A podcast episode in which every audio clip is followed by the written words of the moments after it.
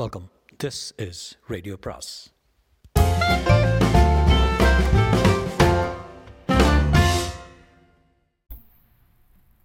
அனைவருக்கும் அன்பு வணக்கம். சு வெங்கடேசனின் வேள்பாரி பாகம் 2 அத்தியாயம் 31. இடதுபுறம் குதிரை தலையை போலிருக்கும் ஆறு புறவி அஸ்வினி விண்மீன் கூட்டம் முன்பை விட துல்லியமாகவும் தெளிவாகவும் இருந்தது. அதையே நீண்ட நேரம் பார்த்தபடி இருந்தான் அந்துவன். அவனை அறியாமலேயே மனம் மகிழ்வை உணர்ந்தது. அவனது கண்கள் வரையப்படும் விண்மீன் கூட்டத்தையும் பின்னர் கூண்டுக்குள் இருக்கும் தேவாங்குகளை மாறி மாறி பார்த்து கொண்டே இருந்தன.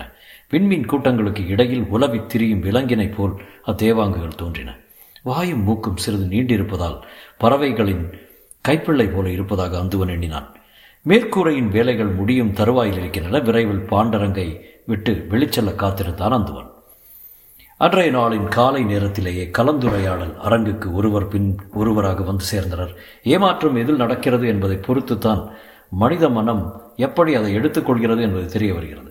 தங்களின் அந்தப்புறத்தில் இருப்பவரெல்லாம் யவன அழகிகள் அல்லர் என்று முதுவன் சொன்னபோது பேரரசின் மனம் பேரதிர்ச்சிக்கு உள்ளானது. நேற்றிரவு விருந்தில் மற்றவர்கள் கவனிக்காத போது முதுவனிடம் பேரரசர் கேட்டார், நீங்கள் கிளாசரினாவை பார்த்திருக்கிறீர்களா? இந்த கேள்விக்கு என்ன பொருள் என்பது முதுவனுக்கு புரிந்தது. மடமொழி நிகழ்வில் பார்த்தேன் அரசே. அவள் யவன அழகி அல்லவா? அதனால் தான் தனித்துவத்தோடு இருக்கிறாள்.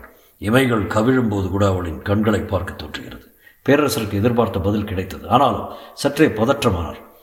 மணமுடிவாக்கு கொடுக்கும் நிகழ்வில் அரங்கின் இடதுபுற மூலையில் அவள் அமர்ந்திருந்தாள். முதுவன் உட்கார்ந்திருந்ததோ தனக்கு அருகில். எப்படி இவ்வளவு தொலைவில் கவிழும் இமைகளை கண்டறிந்தான்? சில பாதைகளில் பயணிக்க தொடங்கினால் பதற்றம் கூடத்தான் செய்யுமே தவிர குறையாது என்று எண்ணங்கள் ஓடியபடி இருக்க கலந்துரையாடல் அரங்கத்தை நோக்கி நடந்தார் பேரரசர். அங்கு இளவரசன் புதியவர்பனும் சூழ்கடல் முதுவனும் திசைவேளரும் வீற்றிருந்தனர். இவர்கள் வருவதற்கு முன்பே தலைமை அமைச்சர் முசுகுந்தரும் தளபதி கருங்கைவாணனும் வெள்ளிகொண்டாரும் வந்துவிட்டனர். இன்று நடைபெறப்போகும் உரையாடல் பாண்டிய நாட்டின் எதிர்காலத்தில் பெரும் மாற்றத்தை நிகழ்த்தலாம் என்ற எதிர்பார்ப்பு எல்லோரிடமும் இருந்தது. நேற்று தற்செயலாக நிகழ்ந்த ஒரு உரையாடல் இவ்வளவு ஆக்கப்பூர்வமான இடத்துக்கு வரும் என்று நான் நம்பவில்லை என்று வெள்ளிகொண்டார் சொல்லிக் கொண்டிருந்தார். ஆனால் இது தற்செயல் அன்று என்பது சிலருக்கு மட்டும் தெரிந்திருந்தது. பேரரசர் வந்ததும் பேச்சு தொடங்கியது. தோல் வரைபடம் ஒன்றை மரப்பலகையில் விரித்தார் முதுவன். எல்லோரும் அதை சுற்றி நின்றனர். பார்த்தவுடன் புரிந்தது அது யவனர்களின் வரைபடம் என்று.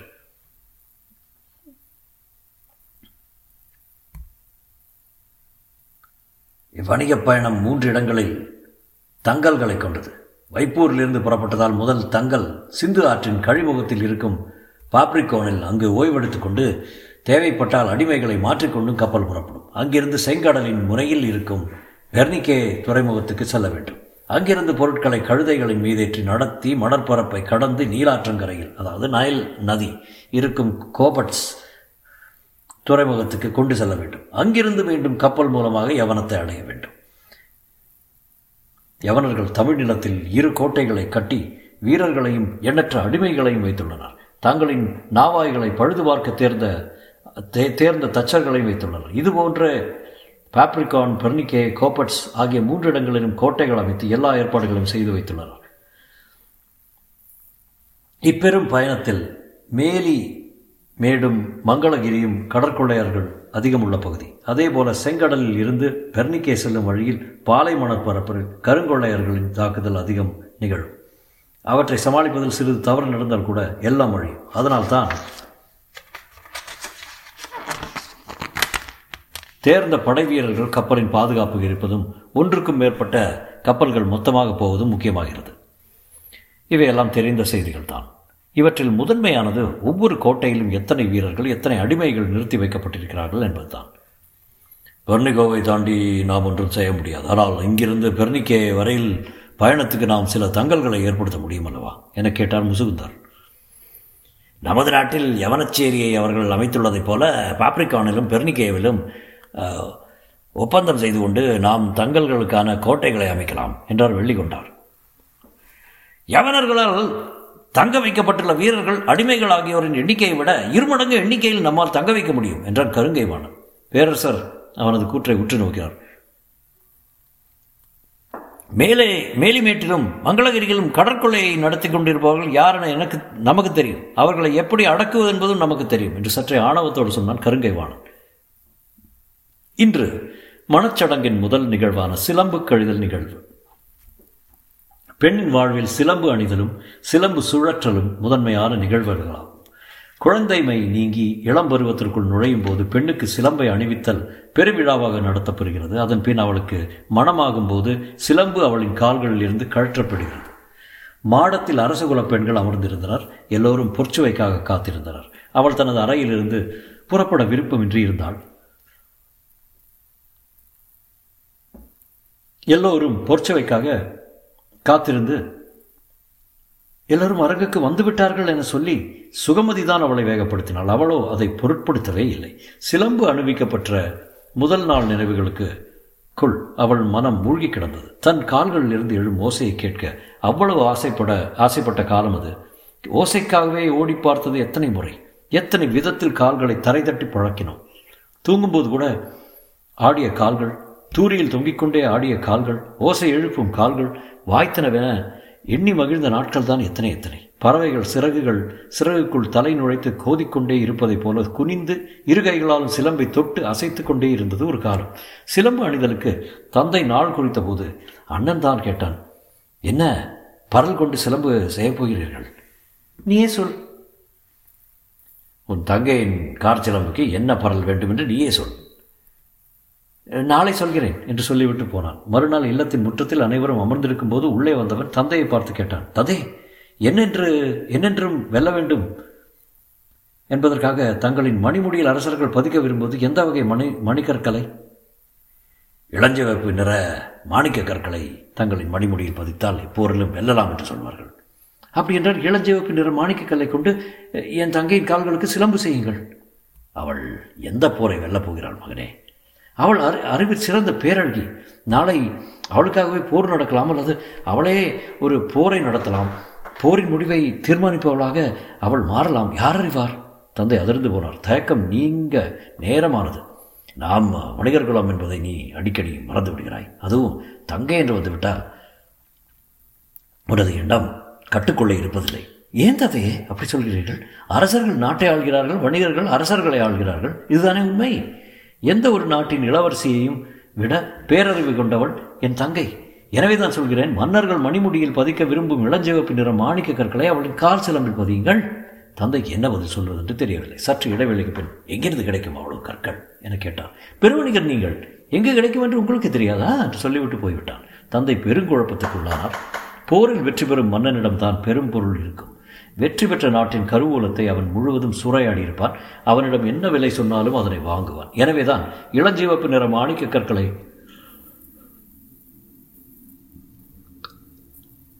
தங்களை மணிமுடியில் பதித்தால் தொடர்ந்து வெல்லலாம் என்று கதையை வணிகர்கள் உருவாக்கினார்கள். வணிகர்கள் உருவாக்கிய கதைக்குள் இப்போது பெருவணிகர் ஒருவரை மாட்டிக்கொண்டு விட்டார். அந்த குறிப்பிட்ட தீவு எதுவென தந்தை அறிவார். அவரே புறப்பட்டு போனார். கப்பல் நீர் கிழித்து போனது.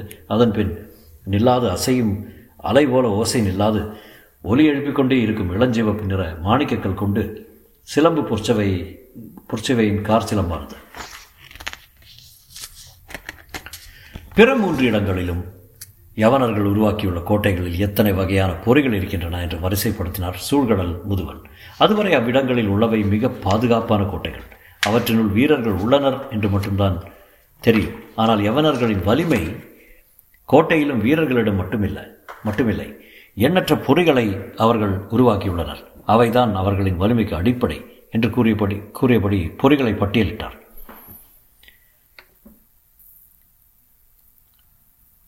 பெரும் தோல் கயிற்றால் இழுத்து கட்டப்பட்டு கவட்டை போல இரும்பு கம்பிகளை நீண்டபடி கோட்டை மதிலில் இழுக்கப்பட்டுள்ள எந்திரவில் அதை இயக்க ஒரு சிலர் போதும். அதிலிருந்து ஒரே நேரத்தில் நூற்றுக்கணக்கான அம்புகள் பாய்ந்து வெளிவரும்.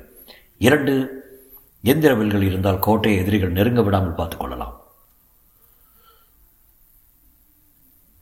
நூற்றுக்கணக்கான கற்களை உமிழும் கவன்பொறி, இரும்பால் செய்யப்பட்ட சிற்றூசி உருளைகளை வீசி எறியும் கூடைப்பொறி, கோட்டை மதிலை நெருங்கும் பகைவரிடம் உடலை கொத்தி தூக்கும் தூண்டிற் பொறி, அதையும் மீறி மேலொருவரை அகழியை நோக்கி தள்ளும் கவை பொறி. இன்று வரிசையாக தாக்கவும் தடுக்கவும் யவனர்கள் பயன்படுத்தும் பொறிகளை பட்டியலிட்டுக் கொண்டே வந்தார். கடைசியாக 3 பொறிகளை பற்றி சொல்லிய போது எல்லோரும் வாயடைத்து போனார்கள். சிறிது நேரம் எந்த பேச்சும் இல்லை. பொற்சுவையின் வருகைக்காக எல்லோரும் அரங்கில் நெடுநேரமாக உட்கார்ந்திருந்தனர். அவ்வளோ நினைவுகளில் மூழ்கியவளாக அறையை விட்டு அகலாமல் இருந்தாள். அரச குடும்பத்தின் மூத்த பெண்மணிகள் காரணம் அறியாமல் திகைத்தனர். இன்னும் சிறிது நேரத்தில் பாண்டிமாதேவி வந்துடுவார், அதற்குள் அழைத்து வாருங்கள் என்று ஆள் மாற்றி ஆள் அனுப்பிக்கொண்டே இருந்தனர். ஒப்பனை இன்னும் முடியவில்லை என்று இடைவிடாமல் மறுமொழி சொல்லிக்கொண்டே இருந்தாள் சுகமதி.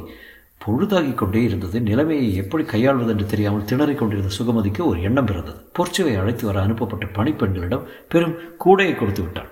அவர்கள் அதை எடுத்துக்கொண்டு அரங்குக்கு வந்தனர். அரங்கில் இருந்த மற்றவர்கள் என்னவென்று புரியாமல் திகைத்த போது பணிப்பெண்கள் சொன்னார்கள், சிலம்பு கழற்றும் விழாவுக்காக சாவகத்திலிருந்து கொண்டு வரப்பட்டதாம் என்று சொல்லியபடி பெட்டியில் இருந்த பனைவிசிறியை எடுத்து ஆளுக்கொன்றாக கொடுத்தனர். பனைவிசிறியா என்று சற்றே முகம் சுழித்தபடி வாங்கியவர்கள் அதை விரிக்கத் தொடங்கினர்.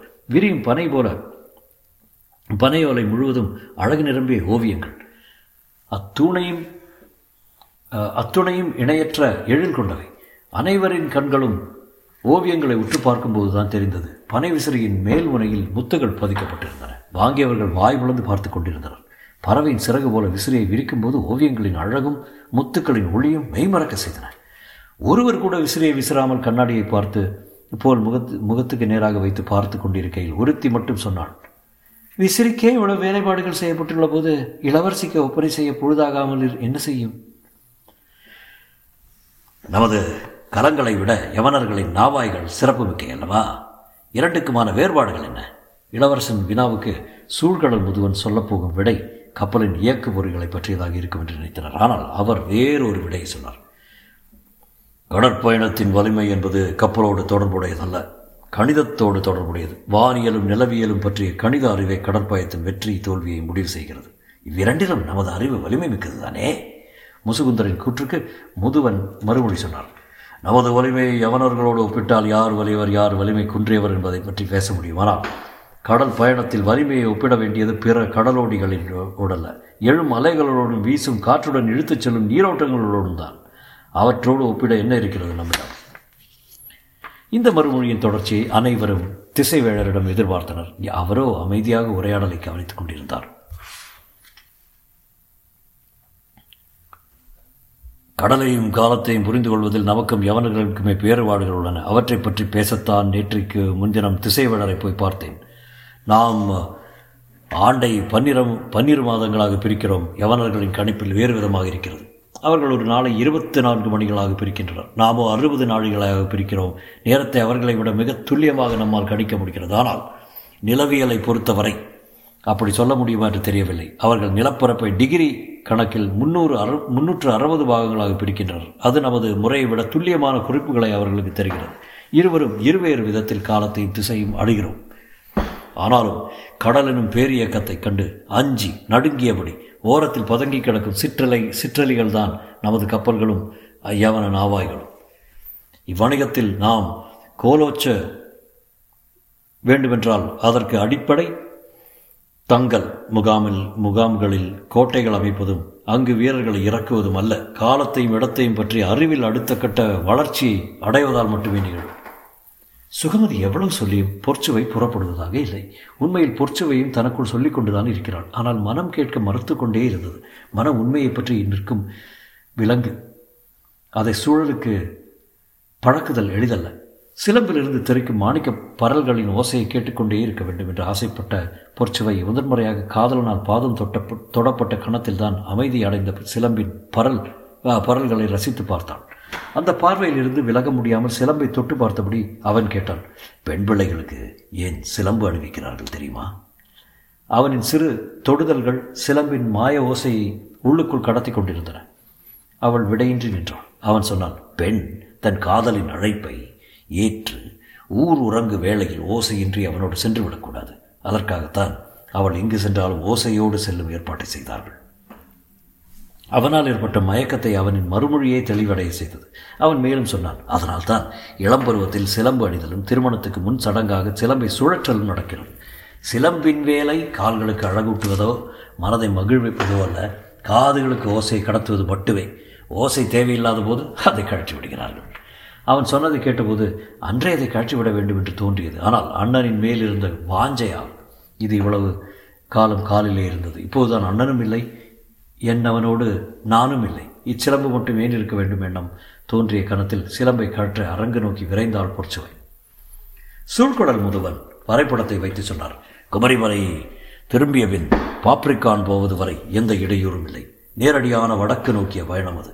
கரையின் பார்வையிலிருந்து விலகாமல் இரவு பகலாக பயணத்தை தொடரலாம். சற்றே திசை மாறி ஆழ்கடலுக்குள் கப்பல்கள் போகிவிட்டாலும் மறுநாள் காலை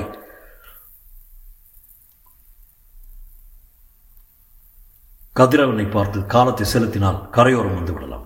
இப்பயணத்தின் பெரும் சவால் நிறைந்த பகுதியே பாப்ரிக்கானிலிருந்து பெர்னிக்கே வரையிலான பகுதி தான். மேற்கு நோக்கி வளைந்து செல்லும் நெடும்பயணம். கரையின் பார்வையை தவறவிட்டோம் என்றால் நாம் பெரும் சிக்கலில் மாட்டிக்கொள்வோம். இரவில் விண்மீன்கள் எல்லா காலங்களிலும் ஒரே இடத்தில் இருப்பதில்லை. எல்லா விண்மீன்களும் ஆண்டு முழுவதும் தெரிவதும் இல்லை. அவற்றை நம்ப முடியாது. எனவே பகலில் மட்டுமே பயணிக்க முடியும். அதுவும் தெளிவான வானியல் காலம்தான் பயணத்துக்கு பாதுகாப்பானது. சற்றே திசை மாறினாலும் நாம் எந்த திசை வழி மீள வேண்டும் என்பதை பற்றி யாருக்கும் தெளிவான புரிதல் இல்லை. யவன நாவாய்கள் பலரும் நம்முடைய கப்பல்கள் பலவும் மறைந்து கொண்டே தான் இருக்கின்றன. பாப்ரிக்கான் முதல் பெர்னிக்கே வரையிலான பகுதிக்கு துல்லியமான திசையறிதலுக்கான வடிவம் ஒன்றை நாம் கண்டடைந்தால் கடற்பயணத்தின் பெரும் சாதனையாக அது அமையும். வரைபடத்தை காட்டி நிலைமையை முழுமையாக விளக்கினார் சூழ்கடல் முதுவன். அதன் பின் எல்லோரும் திசைவேடரை பார்த்தனர். பார்வைக்கான பொருள் அவருக்கு புரிந்தது. ஆனால் அவர் எதுவும் பேசாமல் வரைபடத்தை பார்த்து கொண்டிருந்தார்.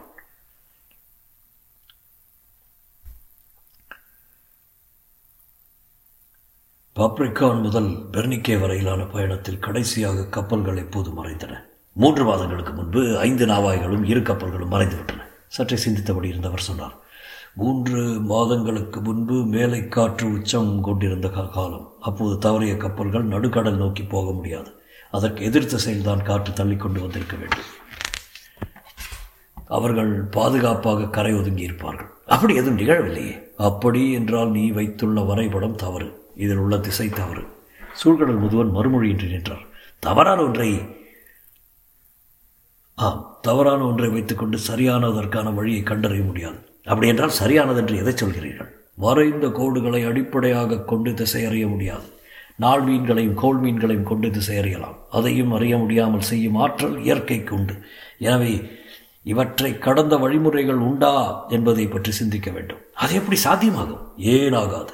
கதிரவனின் நிழலை மட்டுமா நம்பி பொழுதா அளக்கிறோம்? நீர்வட்டிகளை கொண்டும் மணற்குடுவைகளுக்கு கொண்டும் பொழுதாக்கிறோம் அல்லவா? சின்னஞ்சிறு கருவியை கொண்டு கதிரவன் இருந்தாலும் இல்லாவிட்டாலும் பொழுதை நம்மால் அளக்க முடிகிறது. பகலையும் இரவையும் நமது கணக்குக்குள் அடக்க முடிகிறது. அதேபோல கதிரவனையும் விண்மீன்களையும் பார்க்க முடியாவிட்டாலும் திசையை கண்டறியும் வழிமுறை ஒன்றை நாம் கண்டறிய வேண்டும். அதுதான் இதற்கான தீர்வை தரும். அப்படி ஒன்றை நம்மால் உருவாக்க முடியுமா? என்று எனக்கு தெரியாது. ஆனால் ஒன்றை உறுதியாக சொல்ல முடியும். இயற்கை ஏற்கனவே உருவாக்கி வைத்திருக்கும். நாம் அதனை கண்டறிய வேண்டும். புதிய விற்பன் விரைந்து கேட்டான். எப்படி கண்டறிவது? திசைவேளர் சொன்னார். ஆசையின் வழியே பயணப்படக்கூடாது. அறிதலின் வழிதான் பயணப்பட வேண்டும். இயற்கை ஆசைக்கான பொருள் அன்று. குறுக்கிட்டு முதுவன் சொன்னார். ஆசைப்படுதலும் பொருள் சேர்ப்பதும் தானே வணிகத்தில் நடப்படை. அதற்காகத்தானே இம்முயற்சி நடக்கிறது. அதனால் தான் வரைபடத்துக்குள் கலங்கள் மறைந்து கொண்டிருக்கின்றன. திசைவேளர் என்ன சொல்ல வருகிறார் என்று சரியாக புரியாமல் பலரும் விழித்தனர். ஆனால் அப்பேரறிஞரிடம் நினைப்பதை எல்லாம் பேசிவிடவும் கேட்டுவிடவும் முடியாது. எனவே அவையின் அமைதி நெடுநேரம் நீடித்தது. தொடரும்.